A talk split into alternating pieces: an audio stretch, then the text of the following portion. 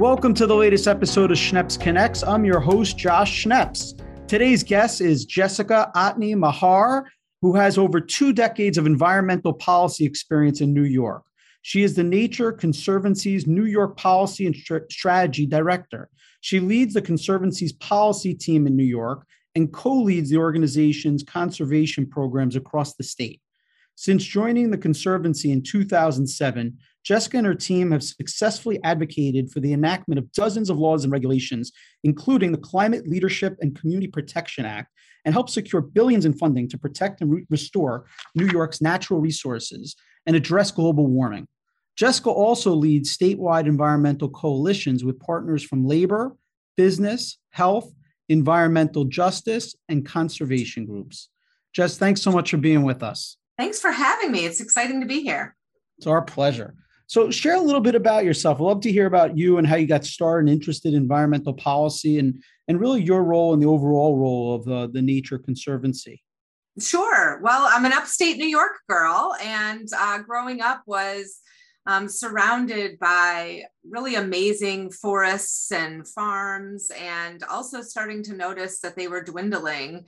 Um, so, as I grew up, I really started to care a lot about conservation and making sure that our communities had nature um, left in them for the future. Um, so I was lucky enough um, after after college to take on a role with a grassroots environmental organization called Citizens Campaign for the Environment, um, based on Long Island. Um, I started with them in Buffalo and moved around the state. They work on um, campaigns um, using grassroots tactics to make environmental um, laws and regulations pass. And I really learned a lot about advocacy in that role. Um, and over the years worked for a number of different environmental organizations made my way to albany um, and i then landed at the nature conservancy 14 years ago and it's been just an incredible place to work. You know we're led by really smart people including all of the scientists who do the work that um, you know our entire mission is advanced by and grounded in. Um, and so now i'm lucky enough to advocate for the nature conservancy working on issues related to climate change, clean water, and conservation in communities across New York State. So, you know, global warming obviously has been a, in the news a lot. And I think, you know, certainly trying to build awareness, nothing builds more awareness than when it hits home, like literally. And certainly New Yorkers have felt it uh, recently with, with two major hurricanes. Um, so what, what does New York really need to do? I mean, that's a big question, but you know, what can we do given where we are? Yeah, it's been a kind of a shocking summer and fall season already, um, this hurricane season, and really tragic for New Yorkers, um, and really thinking a lot about the people who lost their lives, um, their family members, and their property during those storms. And what these storms are showing us is that climate change is here. It's not a tomorrow problem, and we need to take action immediately. So, the first thing we need to do um, is really make sure that we're stopping the pollution that's causing climate change. So, you know, New York City and New York State have been leaders in adopting laws that will require the development of renewable energy, increase energy efficiency in our buildings, electrify our transportation, and manage um, manage you know how we move forward and build a sustainable future that stops that pollution Mm-hmm. The other thing that we need to be doing in addition to that, which that's a lot of work as it is, yep. is thinking about how our communities can survive in the face of more extreme weather, which is already here and here to stay. Um, and so there's a lot of work going on in that regard. Um, how we can um, reduce flooding in communities by improving infrastructure as well as restoring nature and those natural areas that hold floodwaters, for example, how we can use our urban forest and our street trees to shade us from deadly heat and provide more cooling to um, buildings and to communities that are experiencing a lot more heat now.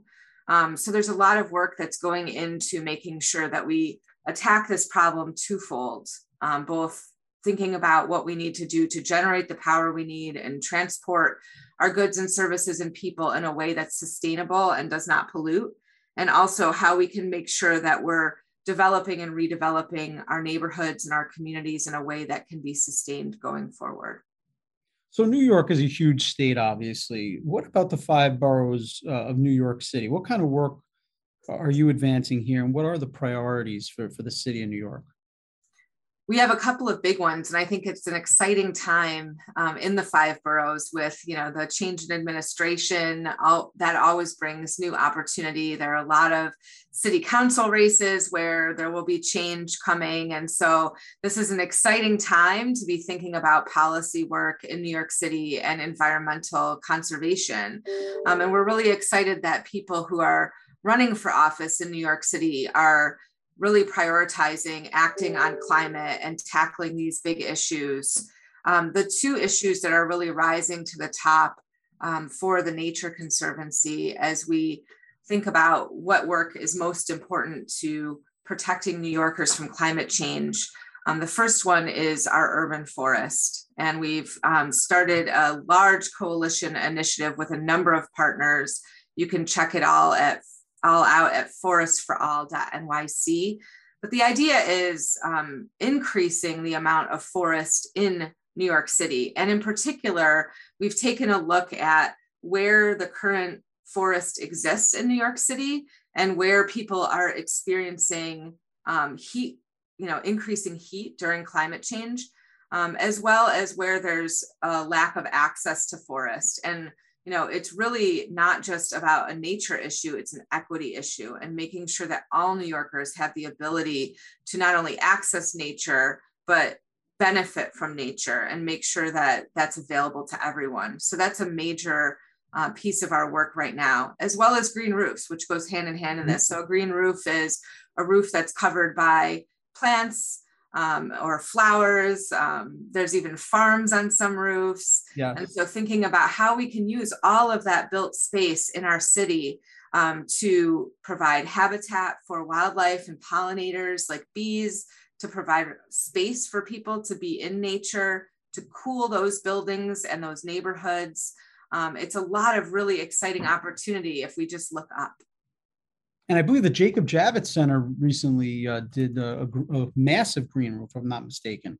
Yes, yes, that is a really big and exciting one. And so now it's how do we take that example and the other examples that exist around New York City and think about where maybe there are big opportunities, but there haven't hasn't been yet a lot of investment in those green roofs and how can we make sure that things like the green roof tax credit for New mm-hmm. York City is incentivizing the construction of green roofs across the city uh, so that more neighborhoods have access to the benefits of that. It's also good for stormwater when it rains. Those green roofs can capture some of that stormwater. So there are so many benefits to that kind of thing. You know, a lot of these are big strategic, you know, uh, strategies that that might take some time. What, what do you say to like the average New York? I mean, what should people you know really take into consideration like i'm always a very big advocate like you have to recycle like never throw that plastic in the garbage always make sure to recycle. But what would you say to the average new yorker that they should be thinking about or how they can contribute positively you know i think that average new yorkers do a lot already more than more than most folks there's the subway um, and the way people commute to work which is different you know i don't have that option where i live in upstate new mm-hmm. york so mm-hmm. getting out of the car and taking mass transit is a really big one that can have important benefits um, there's also a lot of organizations that are working right in neighborhoods to make sure that they're caring for things like their street trees and they're um, you know they're doing plantings and there's lots of opportunities to get involved um, and then certainly thinking about how you use power in your own home, um, you know, turning things off when you're not using them, turning the water off. It's it's really back to the basics, right? We all learn these things in grade school, but it still yeah. makes a huge difference. Well, that's good to hear. I know that you know a big part of is building coalitions, and you build coalitions that include labor, business, health, environmental justice, and conservation groups. Some of those environmental or conservation groups are obviously no brainers. But when it comes to labor or business, those interests might not always align. So talk a little bit about how these groups are working together, how you're getting them to work together to the to the shared cause. Yeah, you know, I think that there's kind of an old assumption that business and the environment are at odds. And what we've learned over the last few decades, and in particular as we look at issues like climate change, is that if we don't have a healthy environment and we don't develop our economy in a sustainable way, um, nothing's going to last, right? And there won't be a quality of life um, that workers will want and that will seek out um, in, the, in the place they want to live and work. And so we've had organizations that represent businesses um, join coalitions that support things like the Environmental Bond Act, um, mm-hmm. state environmental funding, because you know not only is it good for business to get funding for themselves to help reduce their pollution, for example, or you know to help them develop uh, something sustainably but actually their workforce wants to live in communities with parks. They want to live in communities that have nature. And so you know some business leaders have actually come into our coalitions not just with an interest of getting you know work that their company does funded by environmental conservation programs but also because they understand that a healthy workforce and a workforce that has access to parks and nature in their community, those are people they're going to retain. And so New York State really needs these things, you know, to ensure that there's a quality of life here um, that attracts and retains workers for our businesses in New York State.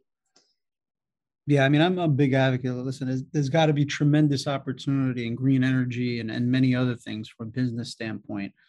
Um, absolutely, absolutely. In manufacturing, um, you know, there's there's a whole clean energy economy that the state is in the process of building right now, and there's also a huge economy in outdoor recreation, conservation, and restoration. And so, for example, you know, we have this bond act. It was proposed to be three billion dollars. The governor is now proposing to make it four billion dollars. Um, we've, you know, there's been studies done. AECOM did a study showing that that that investment will create 57,000 jobs in New York State. So, you know, these issues are not just um, just about the environment; they're also good business and good for the economy. Let's talk a little bit about the pandemic, right? Because I feel like it had so much impact on everyone's lives. And I'd love to hear what it's affected in terms of the environmental conservation sphere. And what have those changes meant for the Nature Conservancy? This yeah this was a really interesting and scary time for everyone and also a time to learn. Um, and i think we learned a lot about what we can be doing differently and how we can be thinking about you know the role of our work as well as our preserves across new york state. So the nature conservancy started out as a land conservation organization um, and we've you know grown to more of a full-fledged um, environmental and conservation organizations since our founding. Um, but globally, our beginning was actually here in New York and it was conserving land. And so we have over 100 preserves in New York State. And during the pandemic, we really saw how reliant on the natural world New Yorkers are. You know, they came out to our preserves, they came to city parks, they came to state parks for a safe space for recreation, right? It's outdoors. Um, you don't have to wear your mask as much, or you're a little bit safer from yeah. um, COVID, but also just to get out of um, the hubbub and also just stop thinking about what was going on in the world, a place for people to restore and get some reprieve from all of that. We saw a 300% increase in people visiting our preserves. And we know wow. that there was, yeah, it was it was tremendous. And we we know that there was a similar increase in visitation at city parks and at state parks. And so really mm-hmm. as we kind of quote unquote get back to normal and think about um, you know how we want to go back to the way things were i think a lot of people are saying hey wait a minute let's keep doing some of these things that worked for all of us. Let's it's just like building back better right? So um, people are now still out and about in our preserves more than they were before and they're realizing the benefits of nature remain um, as we still you know come back inside to our offices and to schools and to all the other things that we couldn't do for some time.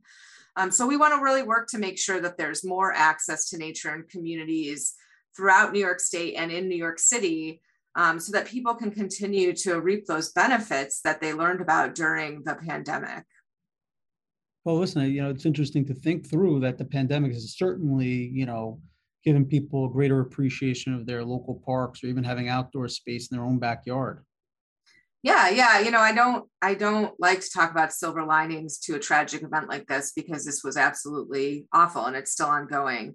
Um, but I think that what we've learned from it is that we can, you know, come back from this in a way that makes our communities even stronger perhaps than they were before and that's i think really everyone's goal and so you know i think that we're we're really thankful to our team that was able to make sure people could get out into those spaces safely and maintain them safely throughout the pandemic and now we're really interested in making sure that everyone has access to the benefits of outdoor space in the future. Totally Let's talk a little bit about politics because I'm sure you know communicating with politicians and, and working with them is critical to, to achieve some of these big goals that are so critical. So obviously we have a new governor that just uh, took office. What are you hoping for in terms of the new administration, or what are some of the goals that you know you really have across the political spectrum? Yeah, so certainly with Governor Hochul, we have seen her come right into office and have to deal with, as you noted earlier, a climate crisis, and particularly as Ida hit New York. Um, and we've really seen her seize, um, you know, that moment to focus on New York as a climate leader. And we're we're excited about that. We're encouraged that she made some tremendous announcements during Climate Week emphasizing, you know, moving money out the door to communities. We have this huge multi-billion fund for clean water that helps communities upgrade their water infrastructure so that the water we're delivering to people's homes is clean and healthy, and the wastewater we're removing gets to the treatment plant um, and hopefully not to our local waterways.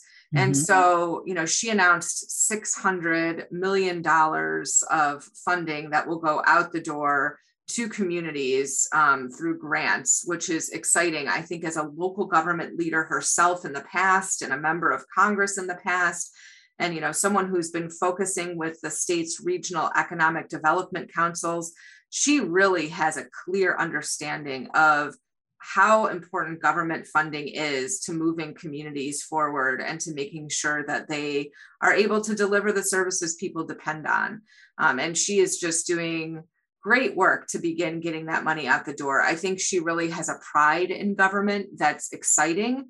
Um, and so, with these, you know, clear values that she's staking out, um, particularly around the environment and climate, and her passion for the environment, as well as her understanding of how beneficial efficient government and providing services in communities is, I think the coupling of those two things are very exciting.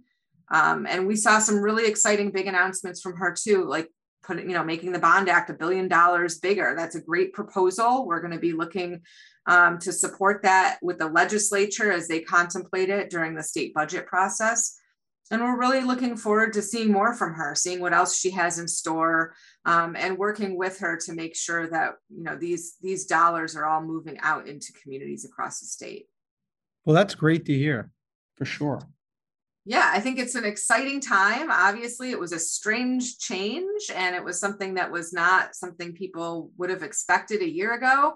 Um, but boy, right. has there been some exciting progress made just in her first few months. And we're looking forward to seeing what she does going forward and working with the legislature to advance a lot of shared goals. Well, Jessica, it's been great talking with you, and, and really thank you for what you and the Nature Conservancy does and, and for being with us to, to explain more of it. Thank you so much for having me. It's really been a pleasure. Likewise. This is the Schneps Connects podcast. To listen to our podcast, visit podcast.schnepsmedia.com or stream us online through all major podcast networks.